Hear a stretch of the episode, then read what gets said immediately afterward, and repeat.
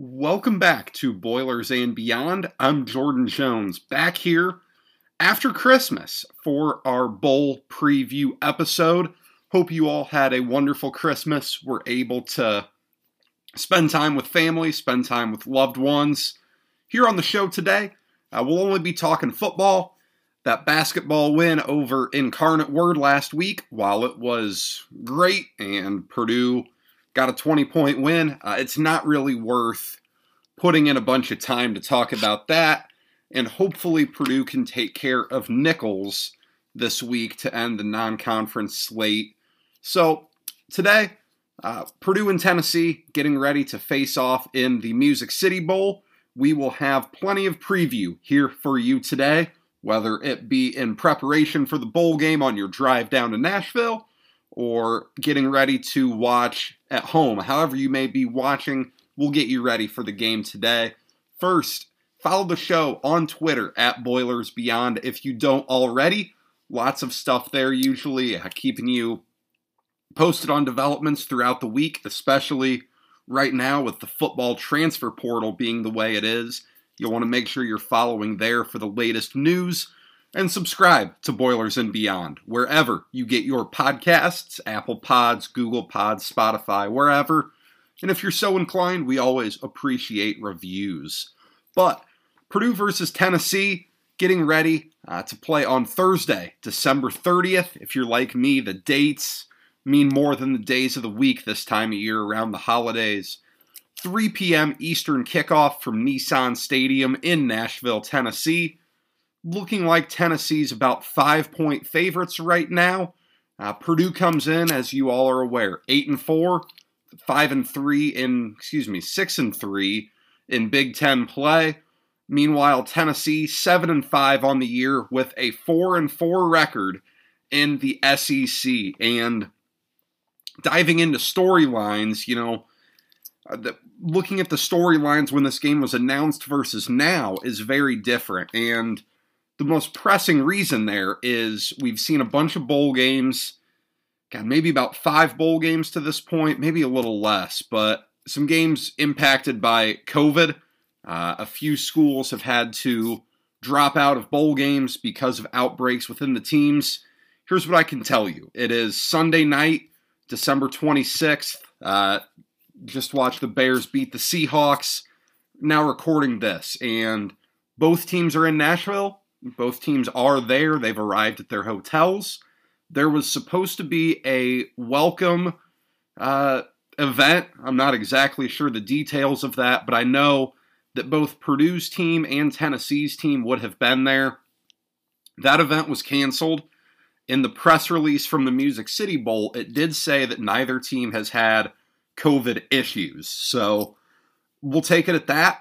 I don't think this is going to be an issue. I know I saw on Twitter last week that Purdue had players getting booster shots, so hopefully that helps uh, make sure this game goes on smoothly. But, you know, the main storyline when it comes to on the field is that Purdue will be without its two best players wide receiver David Bell and defensive end George Karlaftis. They are both skipping the bowl game to prepare for the NFL draft process, uh, meaning their careers at Purdue are done. You know, looking back a bit, David Bell got in 29 career games, 232 receptions for just under 3,000 yards, 21 receiving touchdowns. Uh, that's pretty remarkable uh, to really have just played two and a half seasons uh, because that 2020 season, only six games, you know, half a season there pretty remarkable stuff. He goes down in my book as the best receiver in Purdue history. If you would like to make an argument for someone else, be it John Standeford, Taylor Stubblefield, if you want to stretch it and say Rondale Moore, I'm willing to hear your argument, but I'm probably not going to agree with you. Uh, meanwhile, on the other side of the ball, George Karlaftis, 26 career games, 97 tackles, 14 sacks, and three forced fumbles. Uh, Karlaftis is a guy who, especially this year as a junior, you know, he really didn't get much action. Only played two games in uh, 2020 after he hurt his ankle in the second game and then contracted COVID. So, really played mostly just two seasons, and his impact was felt more than just in the stat sheet because he was double and triple teamed so much because of how good he is. Uh, that's something that is going to be very difficult for Purdue to replace, is just that game changing ability he had. A, if he were to get through and make a play, but how he has to change the offense's blocking approach because of his ability to get to the quarterback. Both these guys leave as Purdue legends. Both of them were All Americans. I think both of them qualified to be considered consensus All Americans this season. I know the the categorizing of that's always a little confusing, but uh, both guys leave as absolute legends. But looking at the opt outs here, you know, this is, I completely think this is the right decision. Uh, these guys are going to get life changing money here in April, assuming that their combines go well, uh, their pro days go well, all that. Uh, it's not worth it to risk what is to come in NFL draft positioning and NFL contracts to play in this game. It does bring up a good question, though, because there are certainly differing opinions throughout the fan base on whether Bell and Karlaftis should be playing. And I know it's a very small minority of Purdue fans that are disappointed with this decision. But look, it's it's it's relevant. You know, 10 years ago, this wasn't a thing. Players weren't opting out of bowl games. Uh, now they are. And it begs the question how important bowl games are. The playoff has certainly changed things.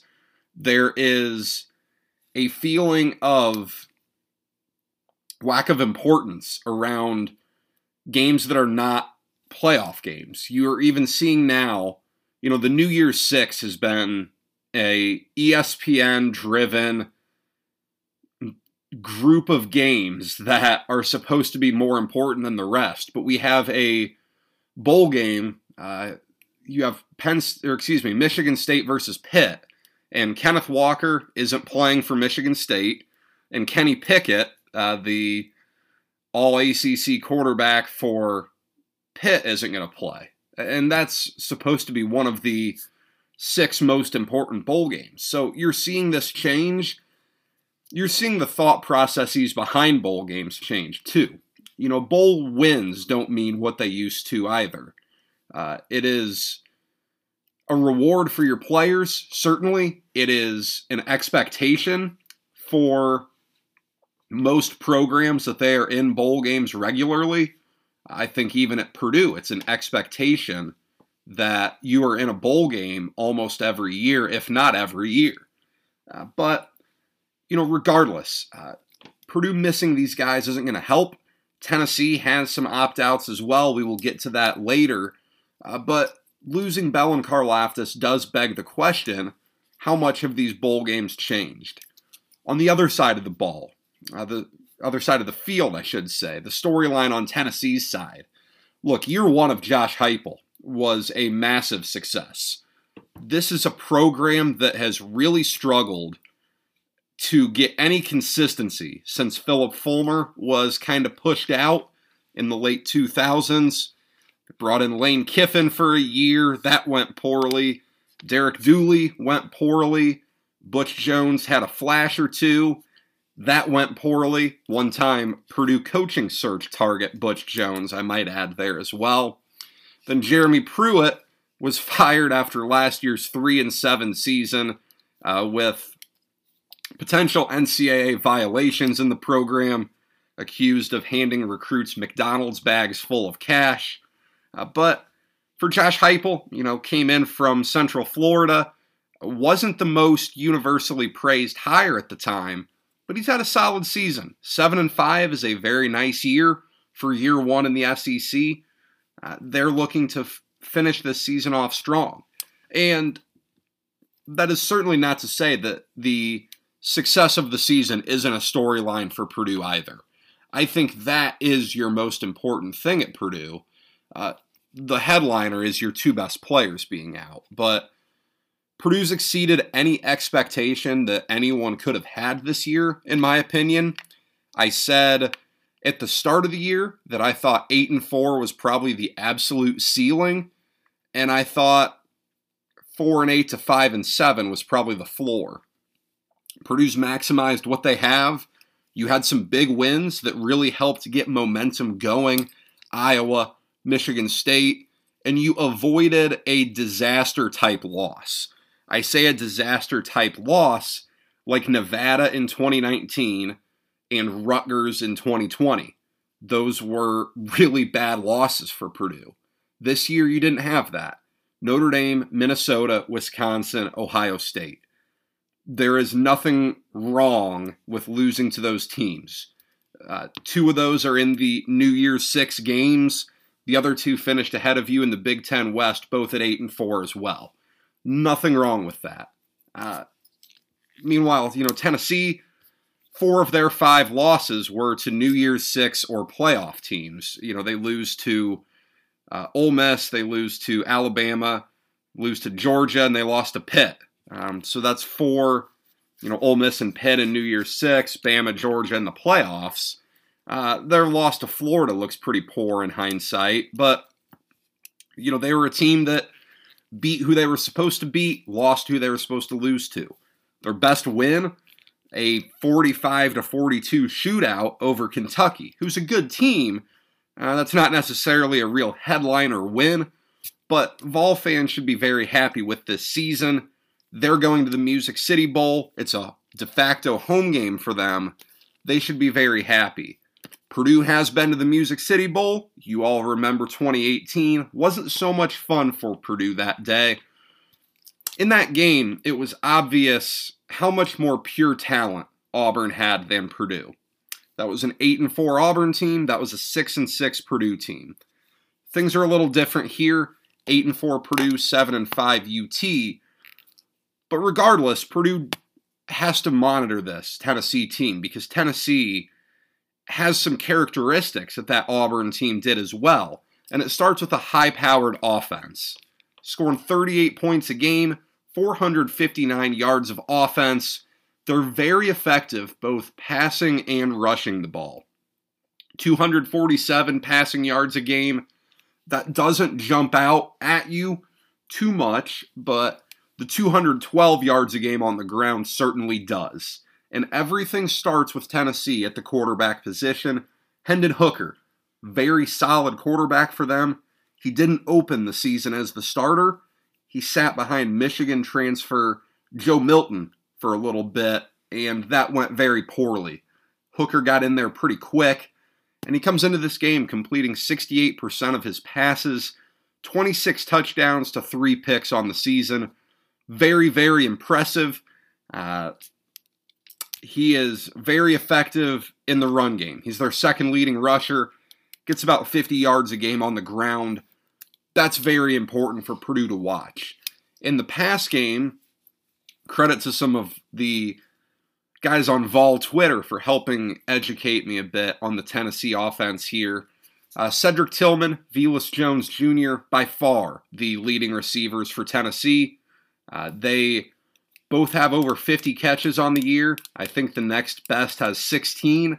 So those two are your guys to watch out for. At the running back spot, Jabari Small, he's their bell cow. Only gets 61 yards a game. Uh, they had a running back who just entered the transfer portal.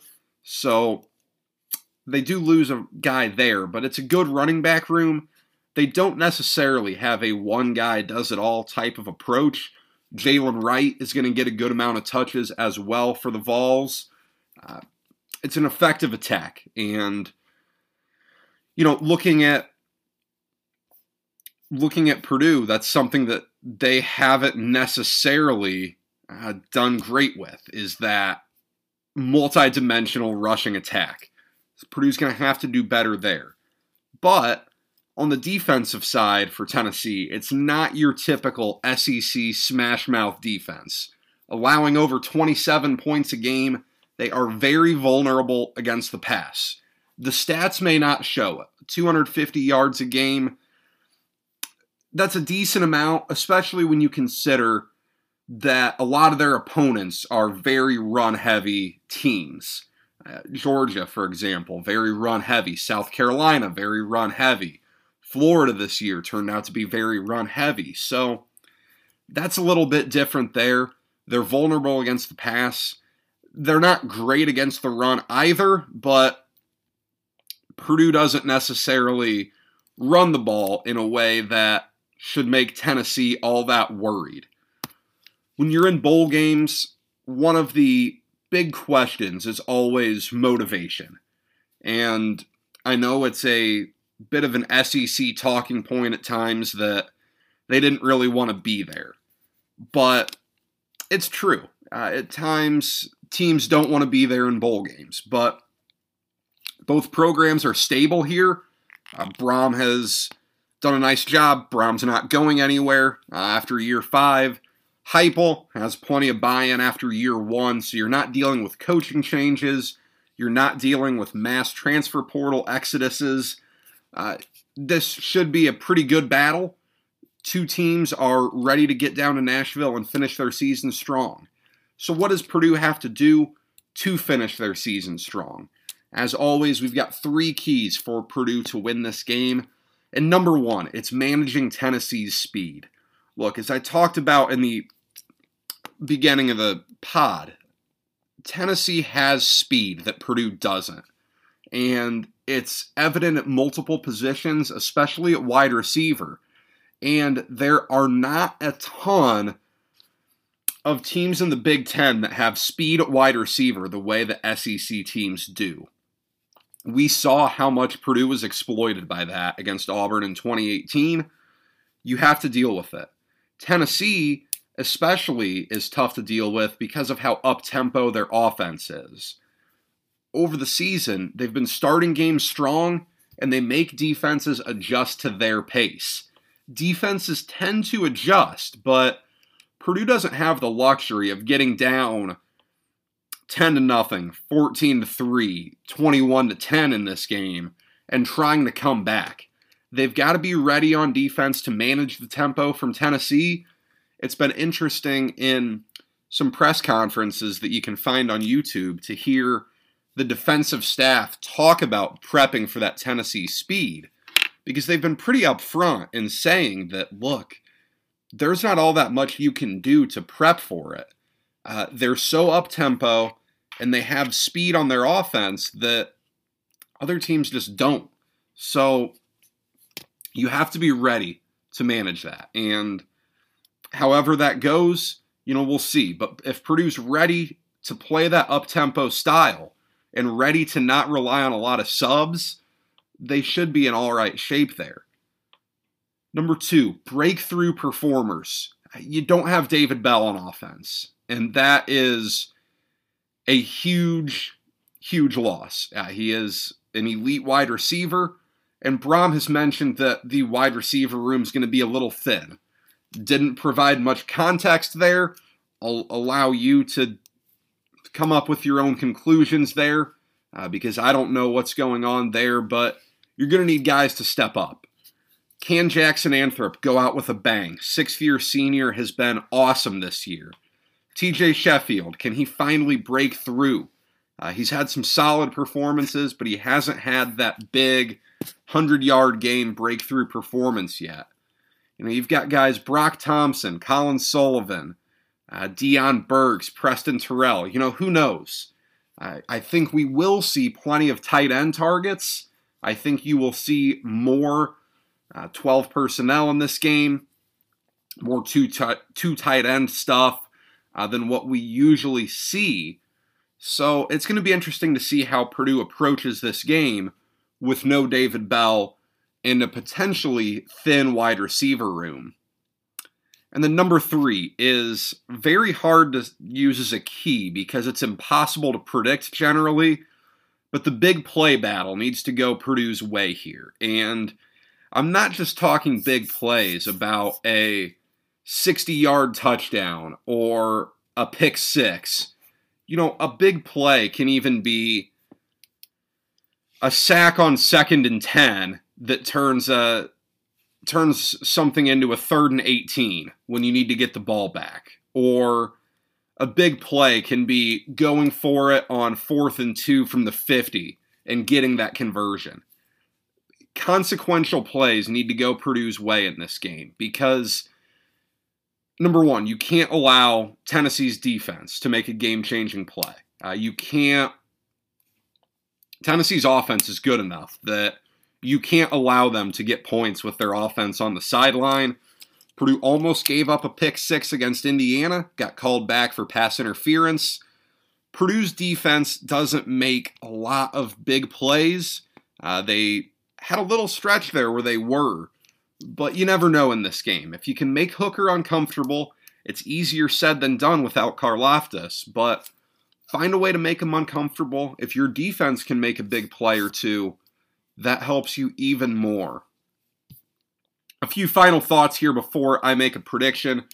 You know, I if you've been listening to this show for a while, you know that I am a big believer in the 24/7 team talent composite. Uh, that is a metric that 24/7 Sports uses to analyze teams in order of the amount of pure talent that is on their roster. If you're not a recruiting ranking person, you're probably not going to agree with me here. That's fine. I respect your opinion there, uh, but I am. I think recruiting rankings are very, very important. Tennessee's number 19 in the country in team talent. That's the third best of any team Purdue's played this season, behind Ohio State and Notre Dame. Those games did not go all that well for Purdue. You saw what Ohio State's speed did. You saw what Notre Dame's defense was able to do against Purdue. Uh, Tennessee is slightly ahead of Wisconsin and Nebraska. You know, a couple more measuring sticks there.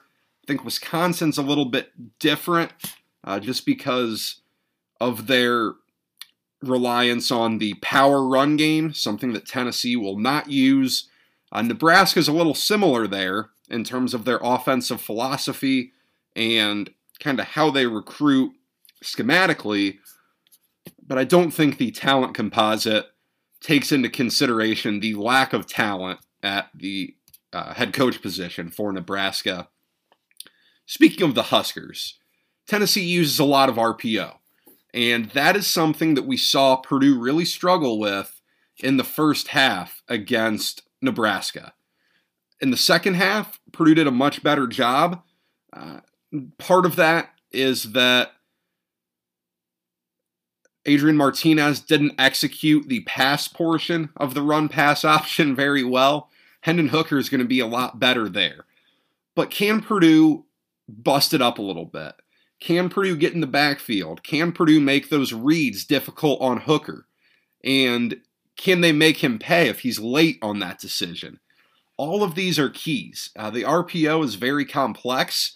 It is very difficult to run effectively. It's very easy to go wrong, but Tennessee's good at running it. Heupel ran it quite a bit at UCF. So we'll see what that looks like. Purdue has plenty of time to prepare for this game. Uh, so you'll have time to prep for it. One of the interesting things ahead of bowl games often is the month off that you have to prepare.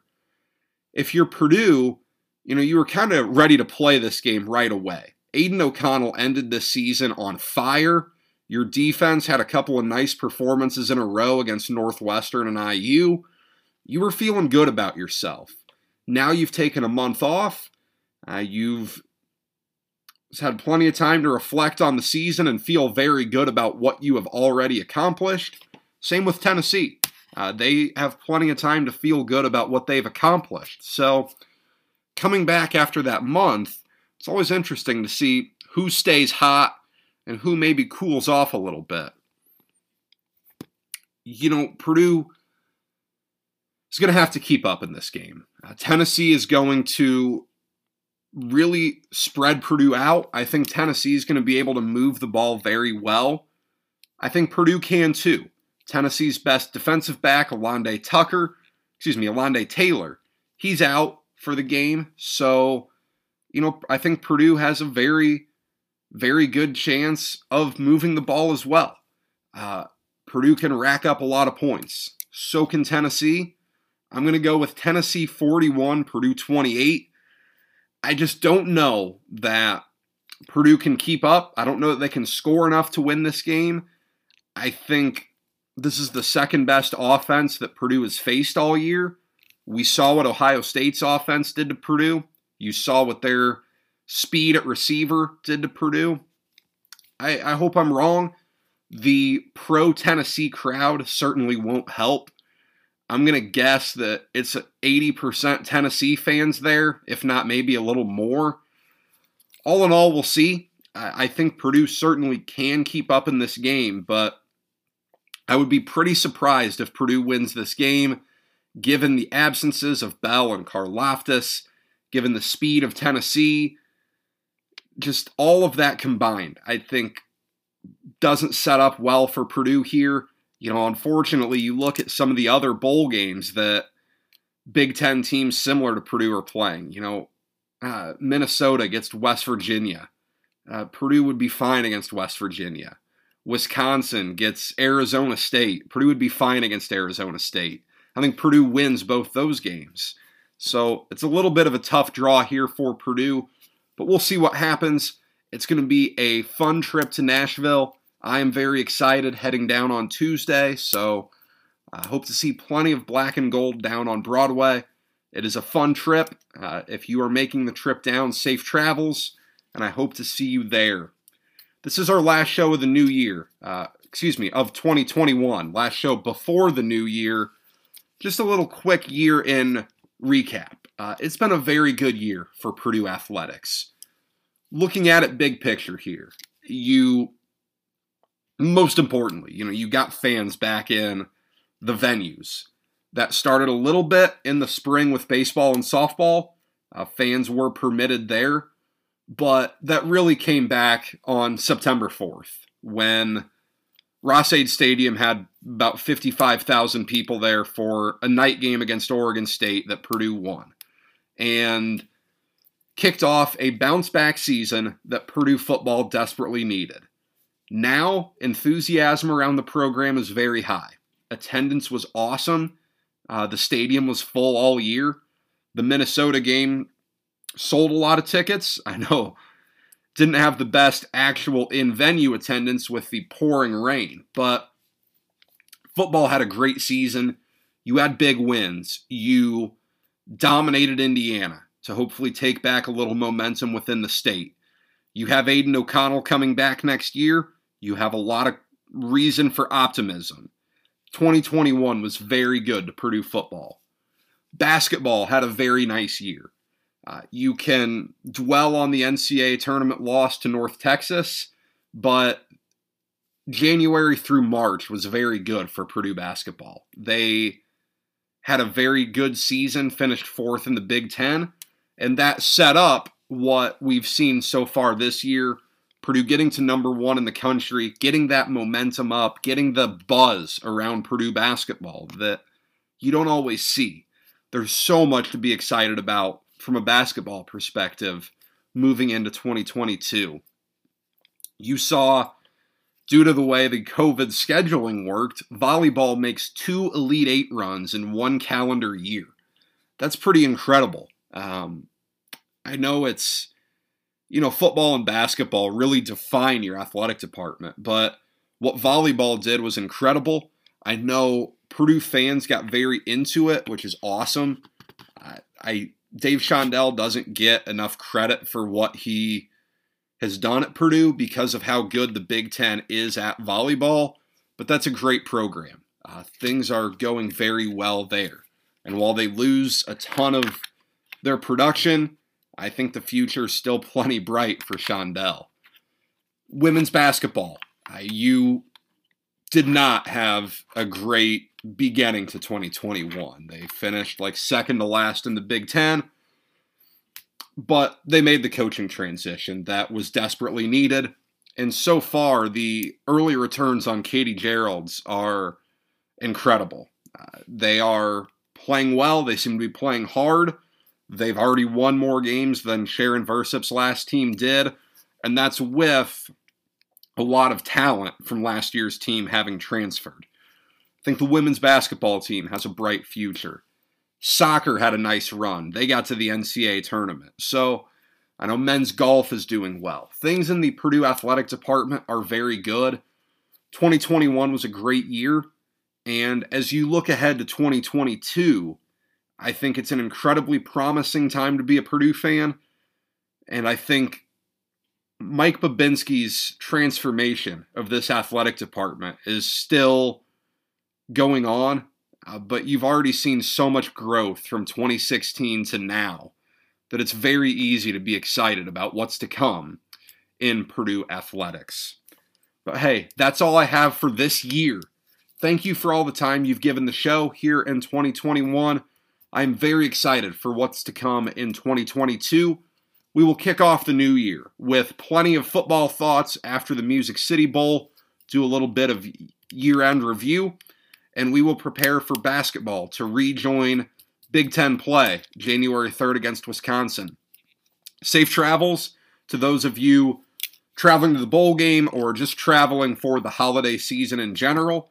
Uh, have a great New Year's. Follow the show on Twitter at Boilers Beyond. Subscribe wherever you get your podcasts.